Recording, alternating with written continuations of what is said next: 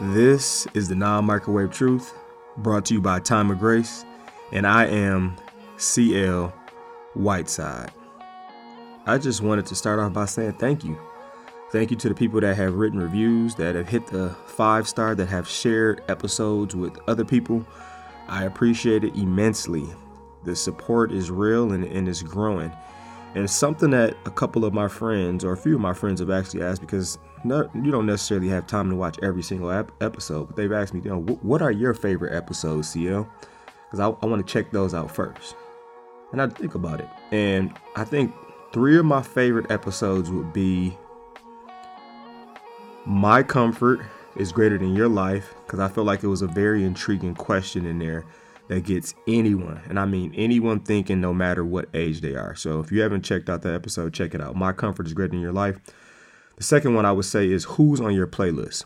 And that episode is really getting at the fact that we should have multiple spiritual leaders or multiple things, resources that we can go to to help our faith grow and for us to become closer to God. The third one was gifts from hell.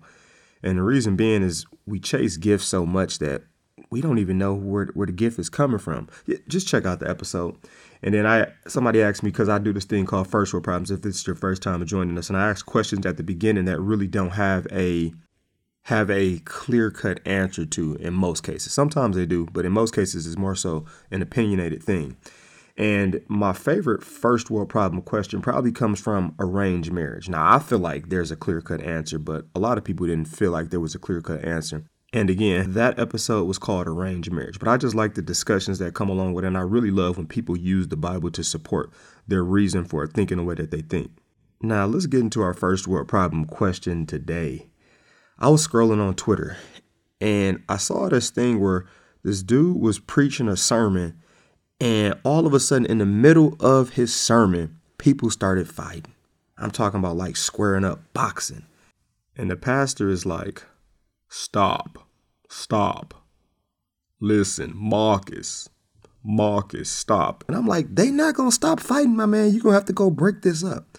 But am I the only person who thinks like this when they see something crazy happen like that and like, yeah, the world is about to end. I, I give the world maybe another 40 or 50 years before the Lord is coming back, and I'm not gonna be mad when he comes back. But the first world problem question today is when you see crazy things happening in the world, do you immediately start thinking, like, yeah, Jesus is about to come back? And if so, how much time do you give him? Of course, none of us really know. None of us know. But do you start thinking like that? And this is our first world problem. It is dinner time.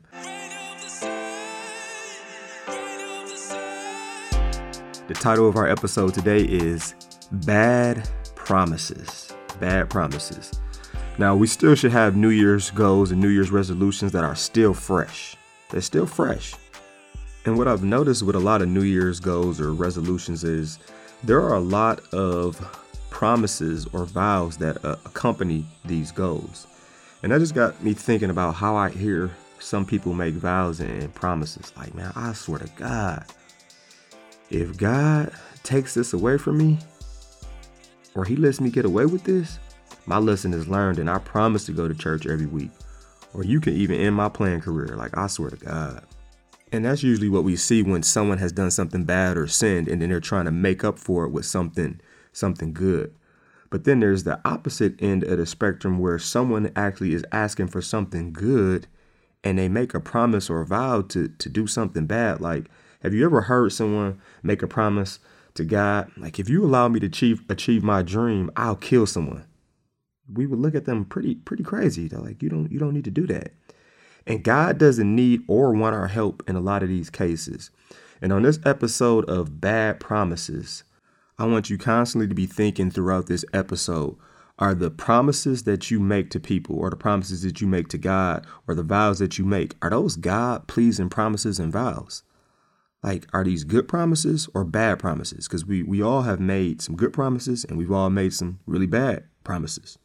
Oh, and how could I forget? Most of the crazy promises and vows that we make are to ourselves. So, yeah, definitely be thinking about that throughout this episode. Now, I want to look at the book of Judges. Judges is a fascinating, awesome book because it usually goes something like this The Israelites did evil, God sends a judge to rescue the Israelites. We're going to look at Judges chapter 10. And it says that God sold them into the hands of the Philistines and the Ammonites, who that year shattered and crushed them. For 18 years they oppressed all the Israelites on the east side of the Jordan in Gilead, the land of the Amorites. The Ammonites also crossed the Jordan to fight against Judah, Benjamin, and Ephraim. Israel was in great distress. The first thing I want to point out is that God can only get our attention for some of us through rock bottom moments. And I feel like I need to have a whole episode about that, but but that's not today. So let's let's keep it moving. And I want to point out too that the Israelites they, they cry out to God. And when they cry out to God, God is like, go ask those other gods to save you. They were worshiping so many different and foreign gods. And a lot of us are like, well, I can't relate. But I know we worship our cell phones. We worship that man or that, that woman. We worship that job. And we are exactly in that same boat. And until we hit rock bottom or have something bad happen in our life, we don't even realize that we had created or have a whole nother idol, a whole nother false God that's not there. Now, what the Israelites do do that you can learn from, though, is they admit they're wrong. They get rid of the gods, and it says that God could bear Israel's misery no longer. Now, the leaders, they got together and they started thinking, who could take over? Like whoever will take the lead in attacking the Ammonites will be head over all who live in Gilead. And a man by the name of Jephthah, his name comes up. He, he was like a goon. He was a mighty warrior described by the Bible. And a little background about him. His dad was Gilead and his mom was a prostitute. And the reason I brought up that background knowledge is because the sins of his father caused him to get driven out of town. And there was a bad promise that his his brothers made. His brothers were like, you know what, dad might have been creeping around, but I can guarantee you this. You are not going to get any inheritance in our family because you are the son of another woman. So if I'm in Jephthah's shoes, I would have a chip on my shoulder. I would want to prove my worth. I would be second guessing God. And something that that's huge though is that even if those who are supposed to love you reject you, it doesn't stop God from loving you and giving you purpose. But Jephthah, he did flee from his brothers and he settled in a different land.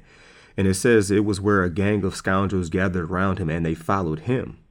But since the Ammonites, they were putting hands on the Israelites, they were at war. The elders of Gilead, they went to Jephthah and they said, Come, be our commander so we can fight the Ammonites. Now, all that mess his brothers were talking, and now look, Look at the promise that his brothers made, a bad promise, that you will never get our inheritance. Pretty much, you will never be anything to this family. And now the elders of that community are coming to him and saying, Hey, can you help me? Can you help us? And Jephthah, you better believe he remembered that bad promise. He said to them, Didn't you hate me and drive me from my father's house? Why do you come to me now when you're in trouble? How many of us will be petty and just think to ourselves, I'm not helping you. Nope, you're going to have to beg. You're going to have to get down on your knees and beg me. I'm not coming otherwise. And even then, I still might not come. And the elders, they really don't give that good of a response, but they pretty much are like, hey, nevertheless, we are turning to you now. Come with us to fight the Ammonites, and you will be head over all of us who live in Gilead. Now, it's a couple of things that I want to point out. The first one being, be careful how you treat people because you'll never know when you'll need them. The second point is if you've ever made a bad promise or if you ever let someone down, if you ever betrayed someone and they're leery of you, especially if you only are coming to them on a, a need basis, you need to accept and you have to actually own that. The third point is don't have too much pride to ask for help though. I know some people will be like, we don't have good, we don't get along, we got bad blood. I'm not asking them for help. I'll just ask somebody else or I'll figure it out myself. But they might be the only person that can help you. And God might have designated that so that you could actually repair and mend that relationship. Have you ever thought about that? Because sometimes that is the only way to grow. Yes, it is. Yes, indeed. Now, Jephthah is like, for real, if I win, I rule. He doesn't trust it and he asks, Will I really be the head of Gilead? And it's super hard to trust people who have betrayed you. And I think I'm the same way. But the thing that we have to realize, and I know this is hard too, is it's hard for us to believe that since God closed one door, that he can open another one. But he always does. If one door closes in our life, you better believe that God is going to open up a different door, another door. And we usually we usually just get so focused on the closed door that we don't notice anything else. We don't notice another door being opened up to the right or to the left or behind us because we're focused on that that closed door. We got to get over it. Move on. Better believe God is going to open another door for you. So it's just about shifting our focus to what's at hand. And it goes on to say that the elders of Gilead replied, The Lord is our witness. Here goes the promise. The Lord is our witness. We will certainly do as you say. So Jephthah went from the elders of Gilead, and the people made him head and commander over them. This was another promise. I wouldn't deem this as a bad promise either. But it goes on to say in Judges 11, this is like 11, chapter 11, verses uh, 12 to 28. They kind of go back and forth. This is Jephthah, who's the new leader, and this is the Ammonite king. So they go back and forth, and, and Jephthah is like, Why do you want this land? And then the Ammonite king is like, You took the land when y'all came out of Egypt. Jephthah's like, Actually, we got the land from the Amorites. Because remember, the Amorites beat y'all in war. We tried to be cool with them, but they wanted the smoke. So we beat them and took the land from them, not from you. And by the way, remember, you, know our God, Yah, the God of the Israelites, he got rid of the Amorites you really don't want this smoke. You don't have a valid point, my man. And Jephthah also reminds him, he's like, oh, by the way, the God you believe in, why hasn't he done anything in the 300 years of Israel living here? Don't be mad that our God, our God gave this to us. I have not wronged you, but you are doing me wrong by waging war against me. Let the Lord, the judge, decide the dispute this day between the Israelites and the Ammonites. But the Ammonite king, he wasn't trying to hear it. And I'm going to read this next part to you. It says, Then the Spirit of the Lord came on Jephthah. He crossed some land, and from there he led an army against the Ammonites. And Jephthah made a vow to the Lord. He made a vow. This is, this is a promise. If you give the Ammonites into my hands, whatever comes out of the door of my house to meet me when I return in triumph from the Ammonites will be the Lord's, and I will sacrifice it as a burnt offering. Now, when you hear that promise, do you think that's a good promise or is that a bad promise? Now, you can you can see the faith of Jephthah, but it's almost like it got too good to be true, and he felt like he needed to help God out. Like why make a vow like this? And it's like, is he trying to manipulate or is he trying to control God? Is he trying to add ammunition to God who's already said he's going to do this? I can't lie. I've done that before. And if you heard at the beginning of the, of the thing I read, it says that he had the Spirit of God. And something that I have to point out about the Spirit of God being on a person a Spirit of God does not control or make you a robot, it still gives you choices. The Spirit of God is an awesome guide, though you can definitely hear the voice. You can definitely feel what you should do, but you still have the choice to do what you want to do. It goes on to say that Jephthah went over to fight the Ammonites, and the Lord gave them into his hands. He devastated 20 towns. Now, remember that vow, remember that promise that he made. It says, When Jephthah returned to his home in Mizpah, what or who do you think was the first thing or person to come out of the door? What's your guess? And if it was your home, what would be the first thing to come out? Or who would be the first person to come out? Would it be your dog? Would it be your son, your daughter, your spouse, your grandma, your auntie? Who would be the first person, or what would be the first person thing to come out of the house? Well, with Jephthah, the first thing that came out of the house was his daughter, his daughter dancing she was an only child, in fact, his only child. When he saw her, he tore his clothes and cried, Oh no, my daughter, you have brought me down and I am devastated. I have made a vow to the Lord that I cannot break.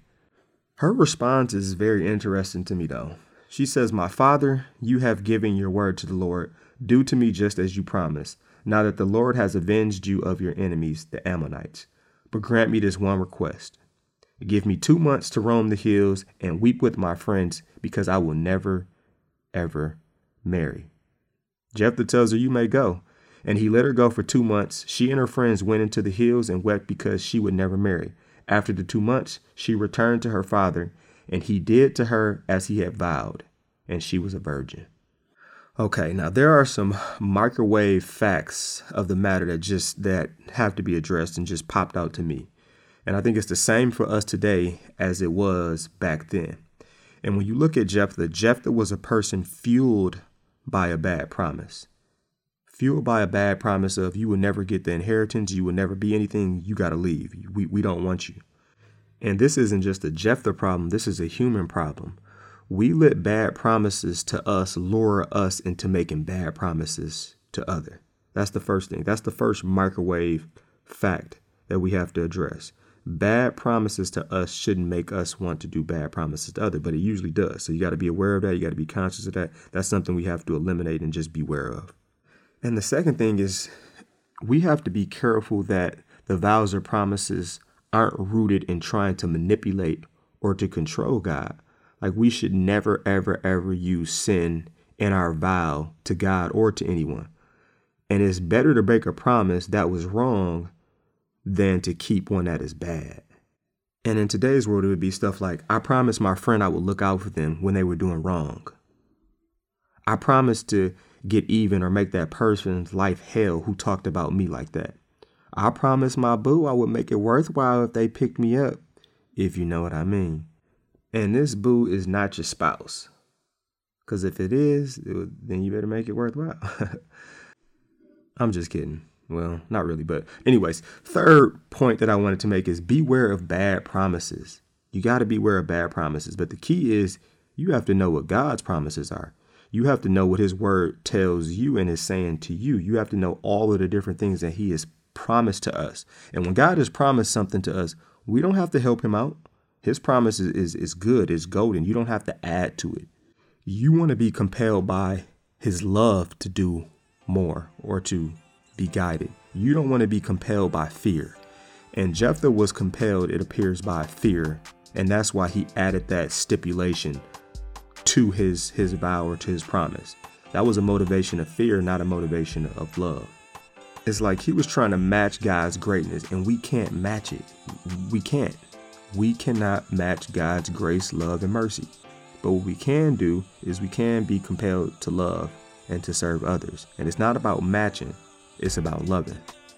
The microwave truth tells you that you can match God's love, but you can't. And especially leaders or people in positions for God, there are cases where we don't need to help God out or try to make sacrifices for God that He isn't asking us to make. We are vessels for gods. We are not gods trying to create vessels. The non microwave truth is you don't need to and you shouldn't add assurance to any of God's promises, but especially his promise that he loved this world so much that he gave his one and only Son, that whoever believes in him shall not perish but have eternal life. Know what Christ has done, trust what he has done, trust his promises, know his promises, examine all his promises. Our society microwaves and produces bad promises all the time. We have a God of good promises who doesn't need us to microwave anything from him. He just needs us to know, love, and trust the promises he gives us through his word, through his love, and through his relationship with us.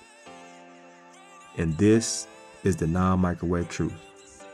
Thanks for joining me on this episode of Bad Promises. Be careful of the promises that you make Beware of the promises that are given to you, and know and learn the promises of our Lord and Savior Jesus Christ. Peace punch, Captain Crunch, to know the drugs and yes to Jesus. I am out.